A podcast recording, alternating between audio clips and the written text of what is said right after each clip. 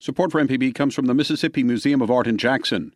What Became of Dr. Smith by artist Noah Saterstrom is on view beginning April 20th. Learn more at msmuseumart.org.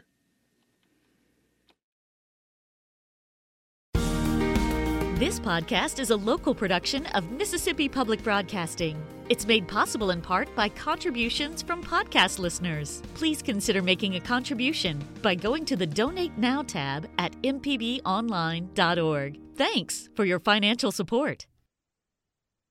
Welcome to the Mississippi Arts Hour on MPB Think Radio, where each week we talk with creative Mississippians. I'm your host, Leslie Barker, Arts Based Community Development Director at the Mississippi Arts Commission. And if you're listening to the Arts Hour regularly this month, you may notice a theme. We're focusing on Mississippians who work in television and film. And Princeton James, our guest today, does both, as well as lots of other things, including theater and he's a very busy man. And so, Princeton, I'm really happy you could join us today. Thanks for being here. Oh, it's a pleasure. Thank you so much for having me. I love this and I'm grateful to be here. Well, I'm definitely grateful to have you. And I, I know a bit about what you do, but I know mm-hmm. there's a lot I don't know, mm-hmm. including how it all started. Yeah. So you are a Coldwater, Mississippi native. Am I right? Yes, Is that right? Yes, yes. Born. Did you born, well, born and born raised? raised in Coldwater. Like they took me from the hospital straight to Coldwater, so I was born there the whole time. So I um raised in Coldwater, loved it. I went to Coldwater High School, graduated there. But when I was nine years old, I knew I wanted to be an actor. And I told mm-hmm. my dad, and he was like, "Okay, cool, you can do that." And I went to school and told my teacher. She was like, "Baby, you need to you need to be realistic. You're gonna be an accountant." And I was like, okay, I'm gonna be an accountant. And I later on realized that she wasn't doing it out of like spite or malice. That's just all she had never seen an actor come out of Coldwater, Mississippi. So um, I went to Ole Miss and I got my degree in accounting, which I. I read that when I was researching a little bit. Yeah, I got my degree in accounting and I started acting at 25 because I just couldn't. I'm 35 now, but I just couldn't sleep. I just wouldn't be able to rest without even trying it. So I started acting in Memphis. and I moved to Atlanta in 2013. Then um, stayed there to 2016. Into I felt like God gave me a gift of a stage play in a production company. I was like, uh, nah, I don't want to manage that many people. That's a lot. That's way different from just being an actor. So I um, went to church one Sunday and a preacher preached about operating your gift. And he said, People will suffer if you don't operate in your gift. And I quit my job with no script, with no cast, with no money saved. And that's how I started my production company. And we've been going ever since. Whoa, that's amazing. And I will say, I bet the accounting has helped with that. oh, so much. Like literally earlier this morning, I had a call with my bookkeeper and she was like, all this goes into earned revenue. And I was like, oh yeah, I know, I understand that. yeah. Because I mean, background yeah because as somebody who works with artists all the time like budgets are hard with grants and They're so hard. you know we may i may need you to teach us a professional development Ooh. sometime for our artists that'd be great Ooh, stay tuned we... audience stay tuned right right so i want to go back to the moment where you were nine years old and you thought i want to be an actor like mm. was there had you seen a live play was it television was it a movie the cosby show it? the cosby, the cosby show i mean it was. I grew up on it too. Did you yeah. want to be Malcolm Jamal Warner? Were I know, like, right? Yeah. Yes, yes, of course. Yes, I was just. He's still the coolest, by the way. still the coolest. I just couldn't understand how someone was playing make believe and it was looking so good and so real. Mm-hmm. So my dad had to explain what an actor was and how it navigated and all that stuff. So and I, I was just so amazed. And then everything I started, I never saw anything else on television the same. So that's what really kind of like sparked my uh and then there was representation. You know, it wasn't so much representation of black eh, black people in the mainstream media. So mm-hmm. when I saw mm-hmm. that, it was like, oh wow, that's possible. Cool, got it. Yeah. So that was my moment. It was the Cosby Show. Nine years old. Yep. Mm-hmm. I mean, I think I think the Cosby Show is probably pivotal for so many of us that yes. grew up in that time frame. Yes. But um, did you did you have a chance to see any live theater at that time, like growing up in Coldwater? No, I didn't see any. Like I may have seen church plays, you know, mm-hmm. like things like little like scenes and vignettes. People they call them skits in the country. Oh yes, people put together skits and stuff. But uh, that's really all I seen up until um I'm trying to think when Mud like when Tyler Perry started the like get Madea more Oh, into the yeah. circuit.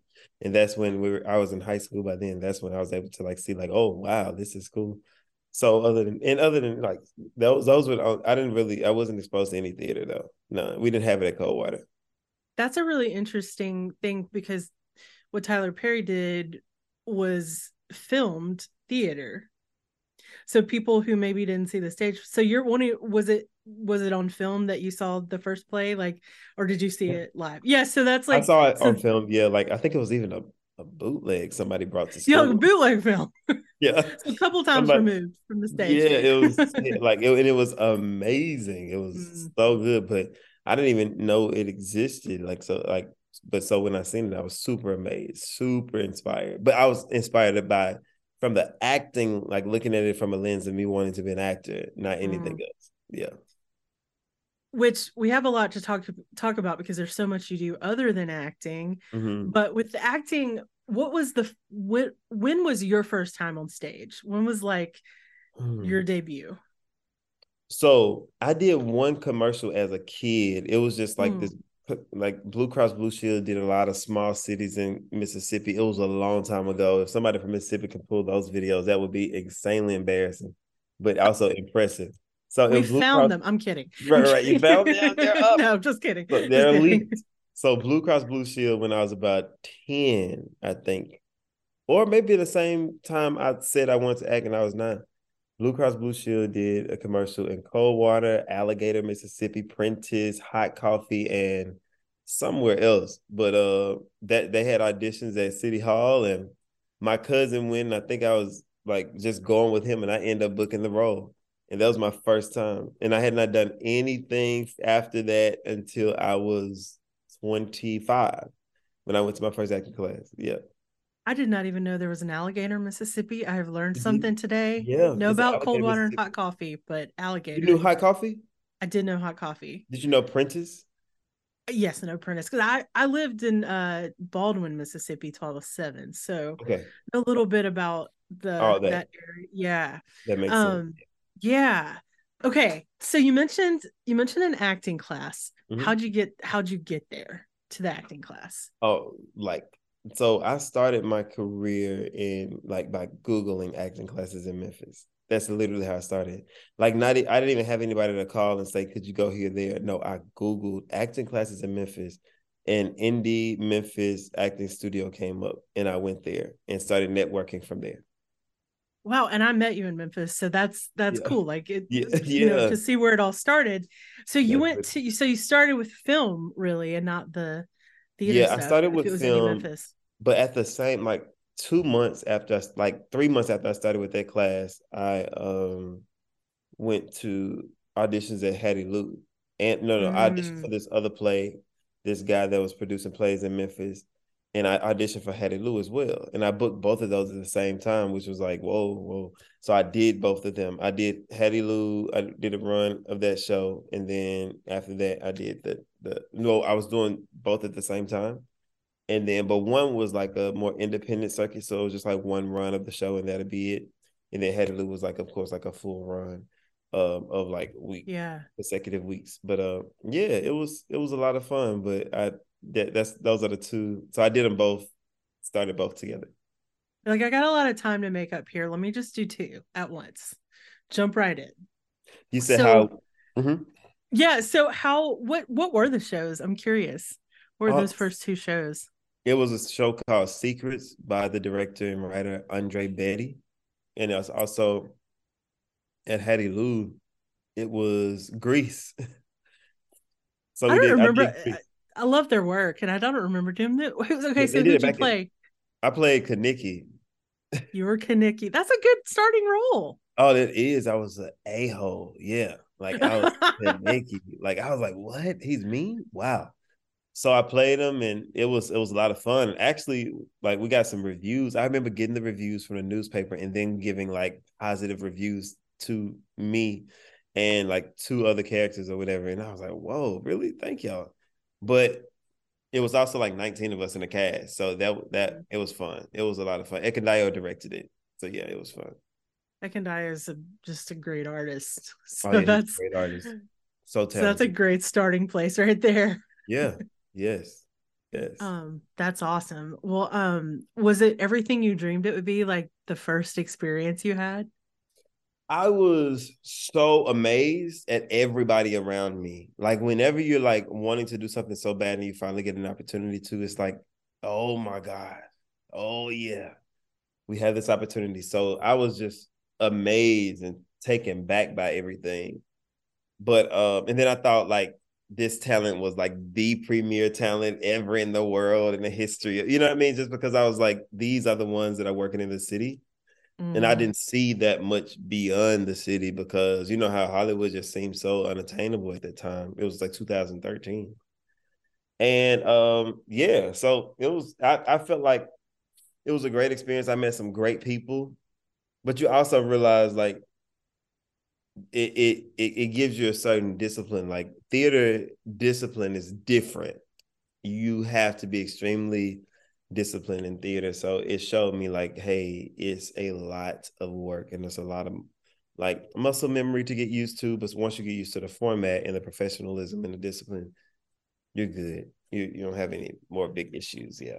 Well, you will have some challenges, but once you got the discipline down, it, you're in, you're in good shape. You're in better shape. Yeah. Speaking of hard work, especially when you're doing two at one time, just so you know, that's you like doubled your work right there. That's tough. Yeah, it was tough. So what was what was so do you think the discipline was the hardest part of it or what was the hardest part when you first started? the hardest part was the getting over the imposter syndrome you know like realizing mm-hmm. that you do belong you are where you're supposed to be no one is doing you any favors you have to know mm-hmm. you know knowing your worth and i think at some point still getting past it or continuing to like progress on that healing journey but then um also I would say the hard part technically in that show was like this is my first show and I had to sing, dance, and act, you know what I'm saying? And some at the same time. So that was a lot. I was like, whoa, I don't know how Beyonce even does this, you know what I mean? To the level she does this because we were singing, acting, and flipping and turning around and getting on the ground, coming down. It was it was fun, but it was just a lot, a lot of work. So that was difficult. But mentally, it was like the imposter syndrome, understanding like like when you show up in spaces, you need to show up as your whole self know what you were, know what you're coming to bring, and like just be strong and bold in your space, you know, in the space and how you show up and be intentional behind what you're doing and always giving your all. So I just learned a lot about that when it comes to um, approaching the craft. And um, I learned that it doesn't matter like what show you do or how many shows you do. It's all, always approach it like it's your first time and like it's your biggest priority, you know? Yeah. I have a friend who you know, because I'm if you're listening, I'm a theater person too, so I relate to this Definitely deeply. Is. So I have to, to, throw that out for the audience because you know Princeton. But um, you yes. know, I have a friend who says, you know, if you ask him what his favorite show is, it's always the one I'm working on right now. You know, the yes. one I'm working on right now. yes, that's the one. Because it's always such a great opportunity to be able to do this. You know what I mean? To be able mm-hmm. to even live those dreams because it's a it, we we would not you and I would not be surprised, Lizzie, at how many people have that dream, but they don't. They're too afraid to step out on it. It's very and, true. Yeah, and it's for so many reasons. Like it's mm-hmm. it's for a lot of it is like legitimate reasons. Like mm-hmm. you have to support your family. You may not be able to go through that financial transition, and you know, so uh, support yourself.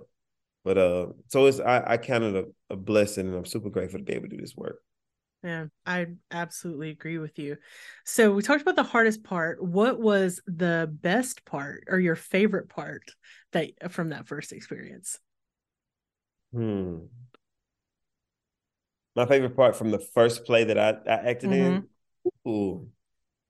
My favorite part was some people that I've met that I'm still mm. like close with and cool with.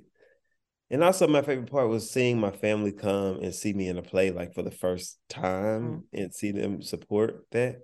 That was a cool feeling just to know that they were there to support that work. So I was just super grateful to be able to do that. It, it, it was a lot of fun, like seeing the support. It was a lot of fun. This is Leslie Barker. Thanks for listening to the podcast version of the Mississippi Arts Hour. The show airs on MPB Think Radio every Sunday afternoon at 5. To access all of our past shows, subscribe to the Mississippi Arts Hour podcast using your favorite podcasting app.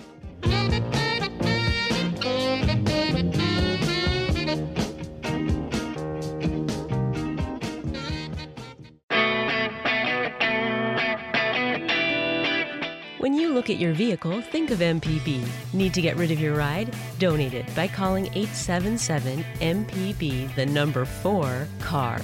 Need to have some work done on your truck? Listen to AutoCorrect Thursdays at 10, Saturdays at 11.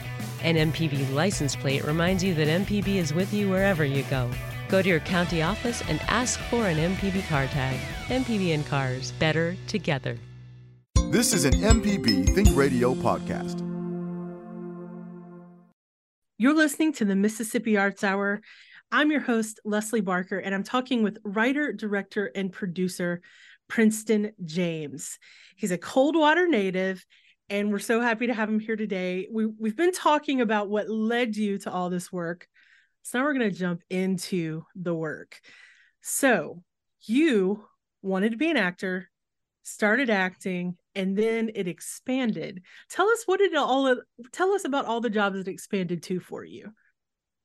Whew, yes. So when I left my job, right, it's so many. So when I left my job, um, like I, I, spoke about earlier, I started my production company and I wrote the play and had to direct it. But I hired a director out of Atlanta that I had worked mm-hmm. on another play with, and just to consult direct on my play. Well, no, he directed my first time, and I asked him could I shadow him while he did it his name is Donald Gray. He's still like an amazing mentor to me. He's my first um, theater mentor. Incredible.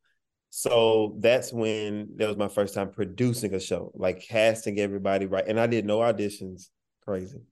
I just cast everybody for the roles and we put it up. So it was a fun time. I was like knowing myself now, you know, leadership in theater is a very challenging thing. But it's also when it's done well and and the show is successful, it's a very rewarding feeling to be able to know everybody had a good time and it went well.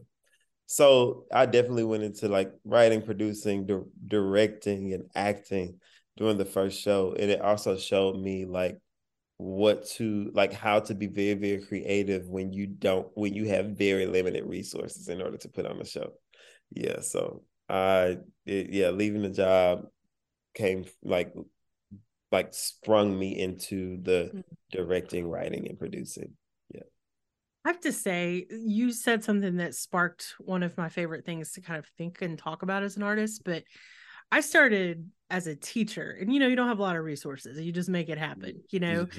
And do you feel like when you were talking about making something like when you don't have a lot of resources, I feel like that's some of the most creative stuff you can possibly make. Oh, How do you feel about that? that is the best. Yeah, because you just mm-hmm. have to figure it out. You can't throw money at it. So you have to use the resources around you, use your relationships, um, use your imagination just to breathe life into whatever that thing is or whatever that uh, situation is. And it also leads you to be completely solution based. So you won't run yourself crazy. Yes. It's always like, no, no, no, don't, don't talk about how big the problem is. Let's talk about how creative our solution is going to be and how we're going to rectify this situation and that's what we leaned into like over and over and over and over just leaned into that. But yeah it's it's fun though. Once you look back at it it's funny. When you're going through it it's like terrifying yeah when you're going through it you feel like how am i ever gonna get out yes. of this yes. deep water that i'm trying to tread yes. in but then when you look back at it it's probably like the best training you could have ever had. The best training.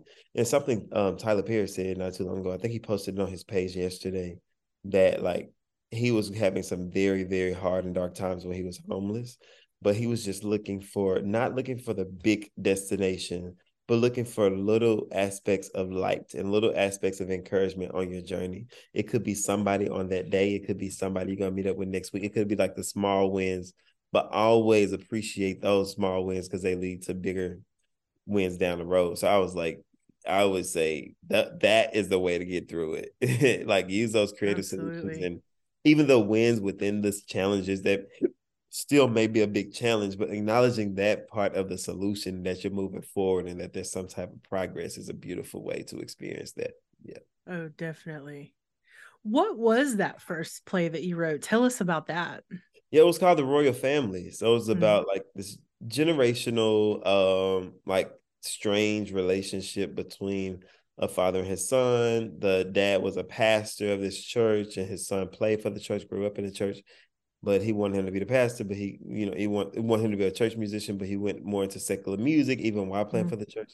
He had a son out of wedlock, but the son stayed here while he went to LA. But and the dad and the pastor's dad was a musician as well, but he did he played a lot of blues. He was a blues star.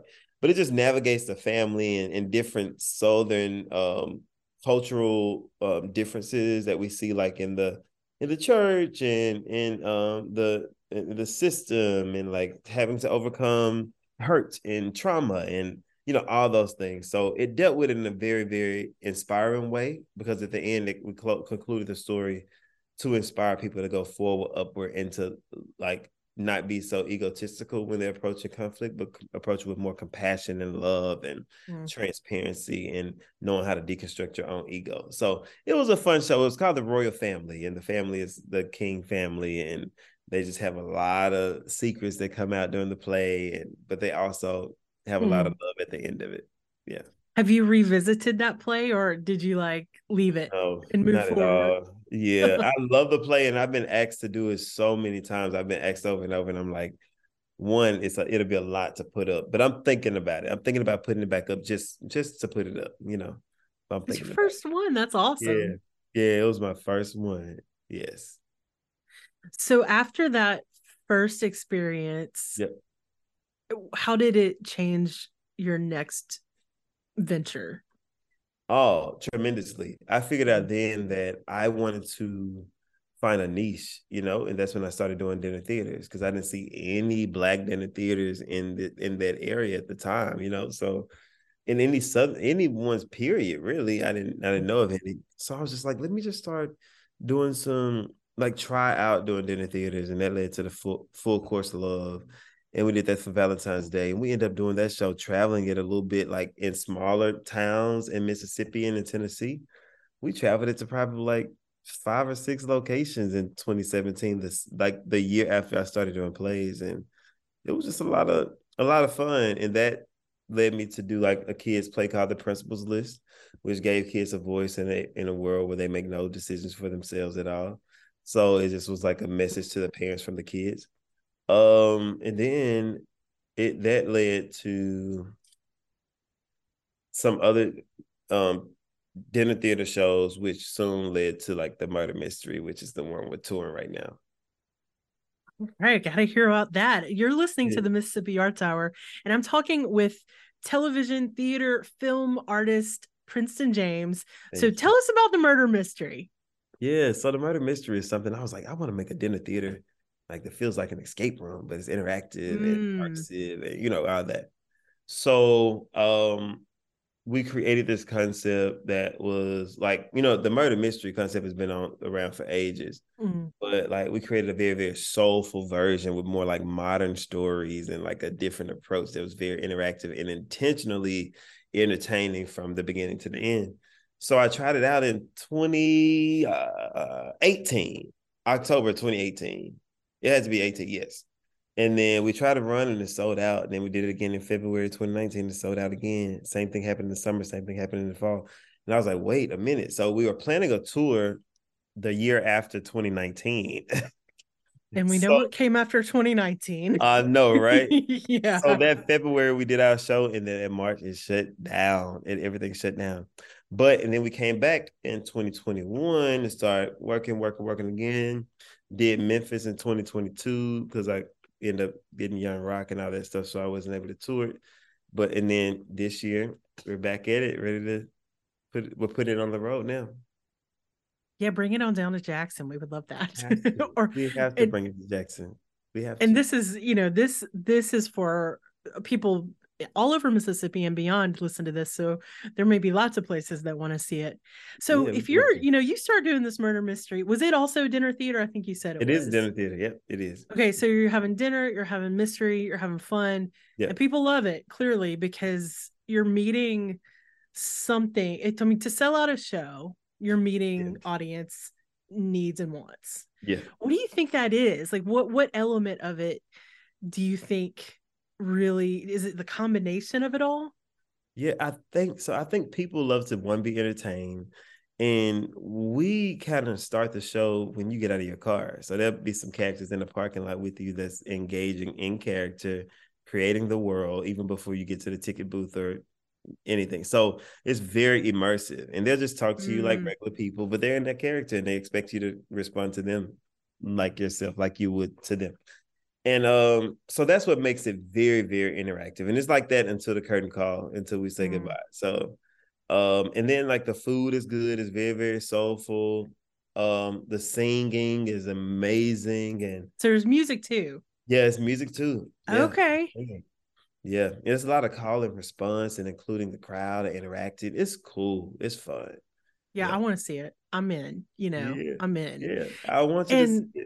Yeah, keep me posted because you know th- this is, and we'll definitely talk about where people can find out about your stuff too.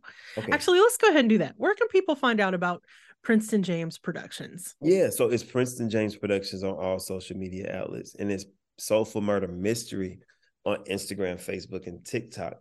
And then me personally is Princeton underscore James on yeah on Instagram, Facebook, and all that. So you mentioned this a little bit, and so I want to like touch on something outside of the art a little bit because there's so many moving pieces.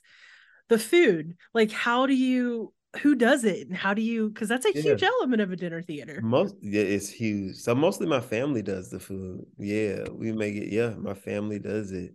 My sister kind of like leads that. As her name is Natlin Woods. Shout out to my sister, my mom, Peggy, and Reginald Eccles, my dad. And then we also have a cousin named um, Evelyn Porter. We call her Mom Evelyn. She handles the food. She has a catering company, so she pitches in and helps a lot, a ton. Um, then I have cousins like uh, my aunts and uncles, all of them. They pitch in and they do the food. So they've created their own catering company with each other through, you know, through working with the murder mysteries and stuff.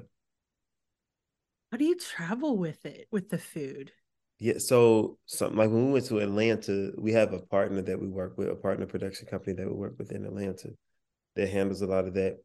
But when we go to Dallas, I'm traveling the food. Like we're gonna go down there and they're gonna cook and you know put the food out, and then they'll probably come to Houston with us or Birmingham or Nashville. They'll probably come to those places with us too.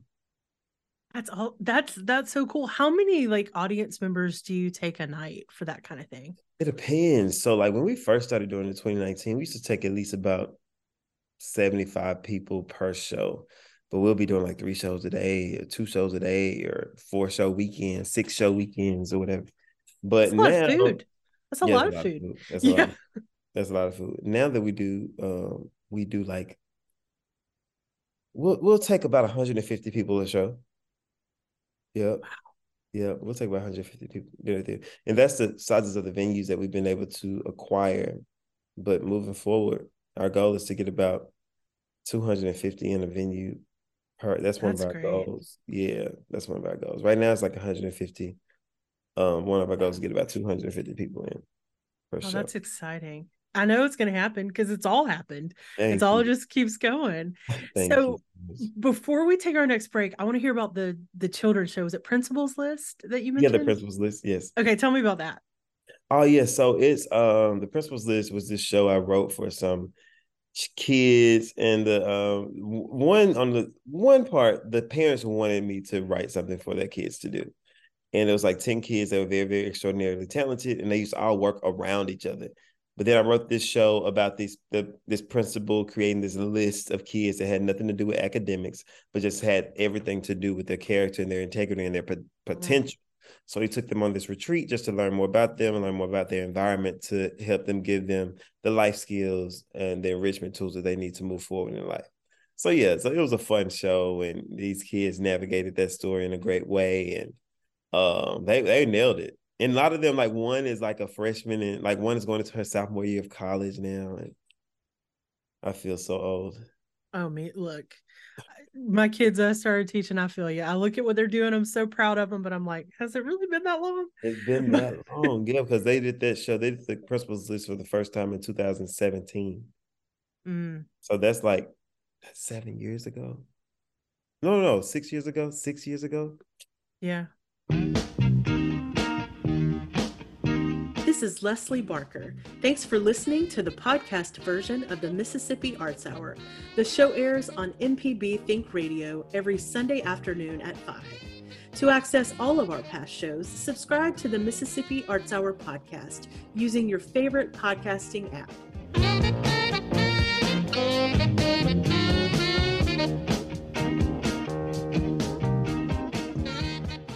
Join us each week for Everyday Tech on MPB Think Radio. We have an IT expert, a computer repair ace, and we troubleshoot your problems on the phones as well. Everyday Tech, Wednesdays at 10 on MPB Think Radio. Download the podcast now or listen on YouTube on the MPB Think Radio channel. This is an MPB Think Radio podcast. You're listening to the Mississippi Arts Hour on MPB Think Radio. I'm Leslie Barker with the Mississippi Arts Commission, and I'm talking with the multi talented television, film, and theater artist Princeton James. And before the break, we were talking about Princeton's work with young people. So you started with a play, and what what happened after that? I know it expanded. Yeah, so I started with the play, and then I was um got I was acting in some independent film work and everything, and I had you know been to Atlanta and I'd done all that. But my first, I was wanting to get more into like mainstream acting and film work, and um, some I was given the opportunity to be a locations PA on Young Mm. Rock. Crazy. Oh, wow. I was locations PA on Young Rock, and then I was. I mean, it wasn't. It's crazy how the story goes. So you know, Young Rock. I mean, no, no, no, no. Back it up. Locations PA on Uncorked. Uncorked. Uncorked, So, which you were in too. You were in yeah, there I was too. in. So crazy thing happened. So I go to Uncork production office with locations manager. Her name was Nikki Newberger.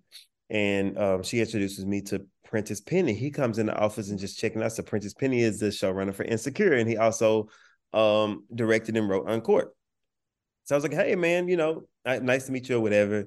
And um, that same day, I was just going to meet Nikki at the office to know what we were going to do all the work that same day, I was doing my first location scout of the murder mystery. It was my first time Mm. doing it because it was in 2018 when we shot Uncorked. I go to my location scout of the murder mystery. Guess who walks around the corner with the locations department and they're on the location scout? Prentice Penny and the producers of, Oh my gosh. of Uncorked. So they come in and he was like, Man, I remember you. What you doing here? And I was like, Well, I'm doing the murder mystery. He was like, Oh, that sounds cool. Tell me more about it. So I told him more about it. He was like, Oh, blah, blah, blah, blah. And now, granted, you know, nothing. Nikki did the right thing by doing this, but she tells all her, you know, anybody tells a production assistant now, if it's a director, writer, and actor, don't ask for the number, don't talk to them that much unless they talk to you. Blah blah blah blah. blah. It's like the code of ethics in a way. Mm-hmm. So, I he came up to me, you know what I'm saying? He was so kind. So after I told him about it, he said, Sounds cool whatever. He was like, Well, I'm in town this weekend. I said, You know I'm saying? You're more than welcome to come. He was like, If I get a chance to get away from this script, I would definitely come. And I was like, Okay, cool. I'll make sure to get you, you know, I'll let Nikki, I'll give Nikki the information. He's like, No, no, no, you get my number. He gave me his he gave me his number on the spot right then. And he was just super kind. And at that moment, I was like, this guy is so humble. I this is somebody I definitely want to be like and be. I'm Mm. very inspired by him, and I'm just in my mind. He's like one of my mentors, like one of my big Mm. brothers, one of my OGs. That in my mind, that's what he is. And um, so I went on to audition for a role, and I ended up booking the role. And then I had to go. And then the next day, after I found out I booked the role, I had to pick up Niecy Nash from the airport and show her around. And then I had to shoot like two days later, and we started filming, and it was amazing. And that job led me to a job on Bluff City Law, which I was Jimmy Smits' personal assistant, which taught me so many things about like producing and handling number one and the set and the all. You know, I was able to watch a lot of directors' work. Then after that, that moved over to me producing with like David Arquette and Post Malone and uh and uh his manager Dre London and Christina Arquette and um, Tyga was in it and, and a lot of people was in this um this pilot called High Hill, which that led to like me um di- making my feature film directorial debut with Queen Rising and br- bringing a lot of Memphis talent together. It was like ninety nine percent Memphis diverse talent on that That's set so cool. we only had one actor out of the whole feature that was not from Memphis. Even the people we flew in from New York, Atlanta, and LA, they were all from Memphis originally. Everybody. Wow. So, and um, it was such a cool thing. Um, and then that led to me getting a few other jobs, like a lot of commercial work, a lot of like industrial work, a lot of other contract work.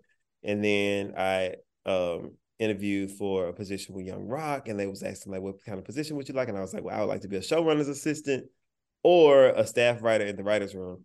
So they was like, you know, staff writers out of LA, showrunner's assistant can be here. So I interviewed for the job, interviewed with all the showrunners and like a producer and another EP, and got that job. And that's that was my job until January of this year. Yeah. Where did Young Rock film? I was curious. Like, was it not in LA? It was here in Memphis. Oh, Yep. they filmed it. Young Rock filmed in Memphis. Yep. At I don't know how I didn't realize that. I knew that um Bluff City Law filmed in Memphis. That's really cool. Yep, Okay. Most of it at the sound stages at Graceland. Yeah. Very cool. Yeah. Okay.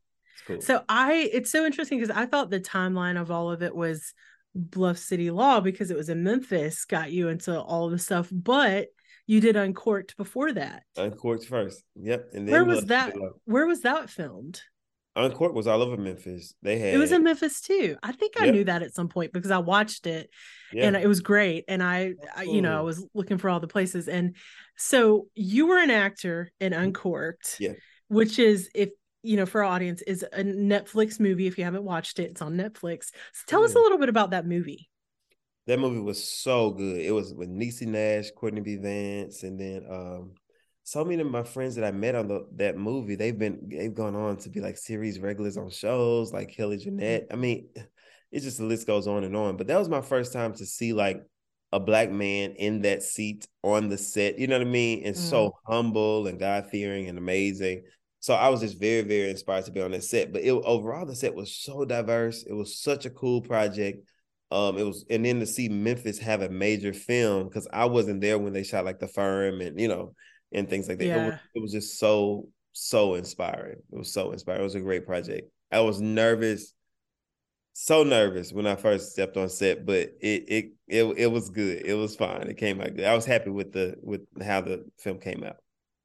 I need to rewatch it because i think i watched it during quarantine at some point Yeah. and i love watching stuff that's in memphis so i need to revisit it because i watched a lot of stuff during quarantine so i need to revisit some things And that's where it came out. It came out during it came out then. Yeah.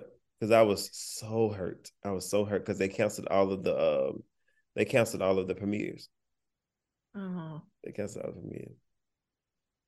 So how so you jumped after that, you jumped to Bluff City Law, which was I also a big Bluff thing in Memphis. Yeah. I jumped to Bluff City Law right after that with Jimmy Smits.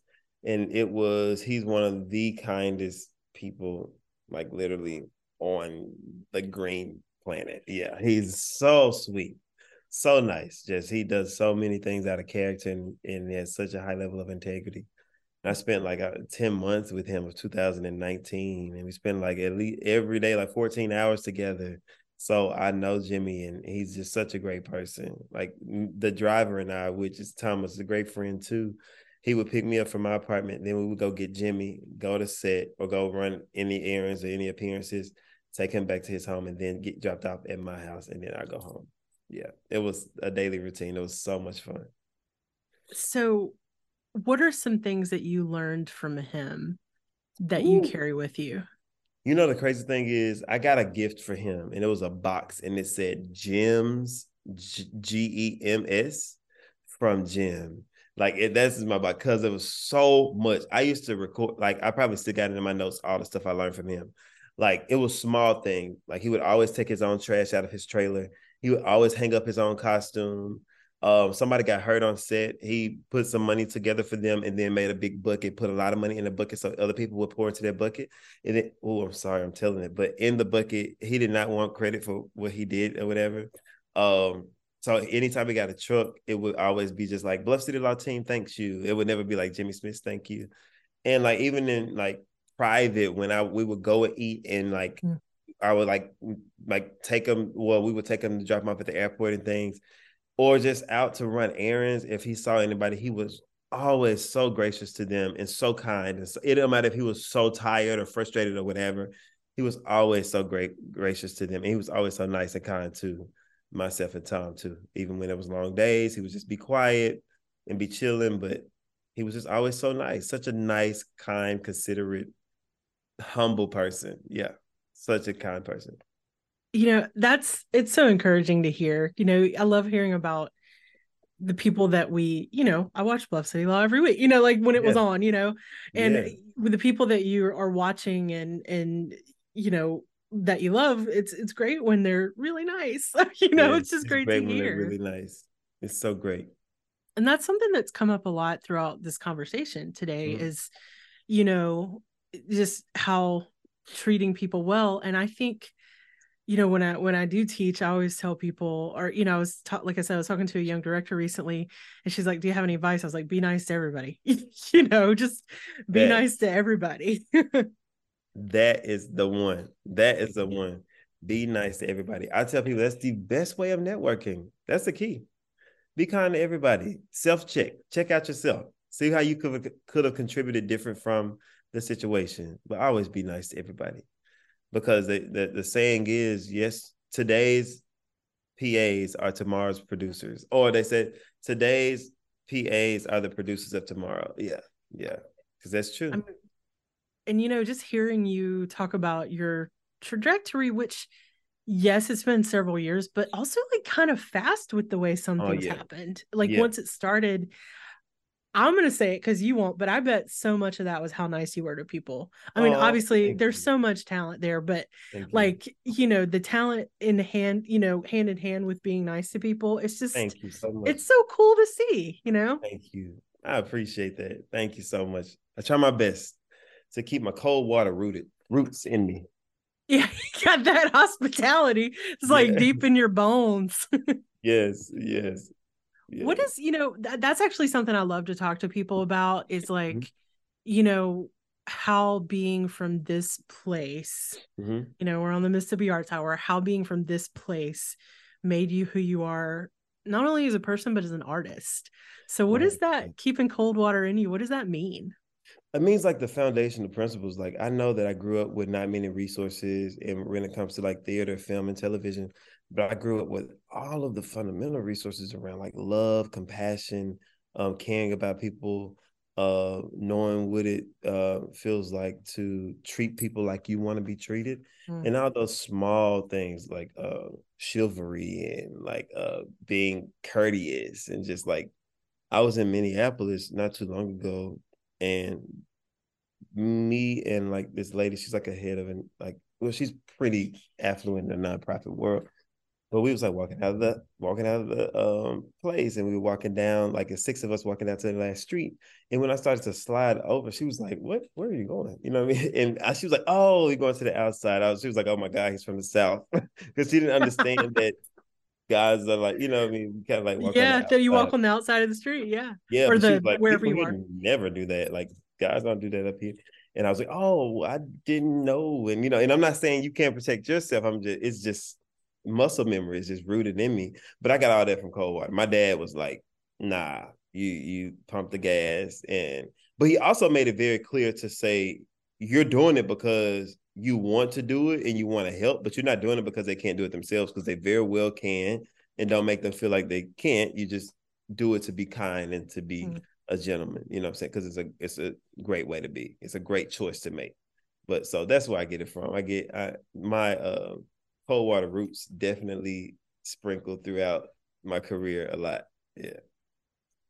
And how how do you think like the like the actual art, like the script, the words, mm-hmm. the style did do you think Coldwater shows up in that aspect of it all 100% leslie i promise you it does in so many ways too and i know that it showed up in my work before but it's going to mm-hmm. show up so much more in my film work that i make original like the original content i do because I, there's so many subjects that i want to like like amplify like the southern black church mm. it's such a huge thing you know what i mean and it's such an interesting um, tone and a beautiful, beautiful stories that we can um, unpack in that era alone. And there's just so many other things. I just can't wait to do it. But Coldwater shows up in my work all the time, from the dialect to the vernacular to the tone to the music to the flow, all of it. Yeah.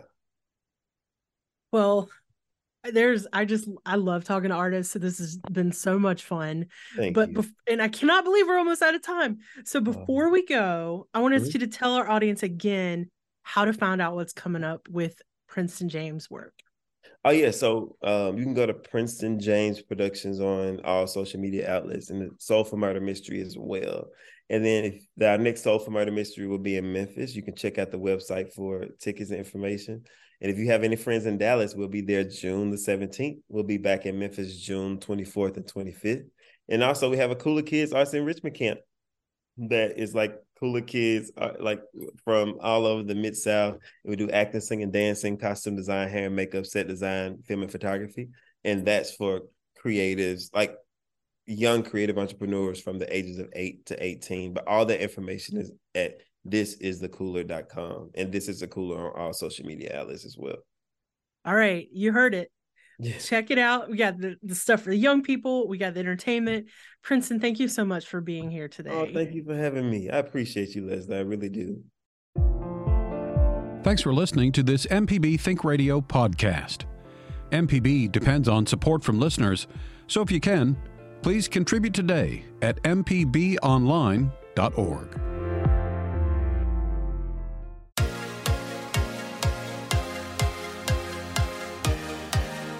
On Southern Remedy Healthy and Fit, you get information about foods you should eat to stay in good health and tips on how to stay active. I'm Josie Bidwell, host of Southern Remedy Healthy and Fit, and Associate Professor of Preventive Medicine at the University of Mississippi Medical Center. Listen to the show every Monday at 11 or subscribe to the podcast by searching for Southern Remedy with your preferred podcasting app.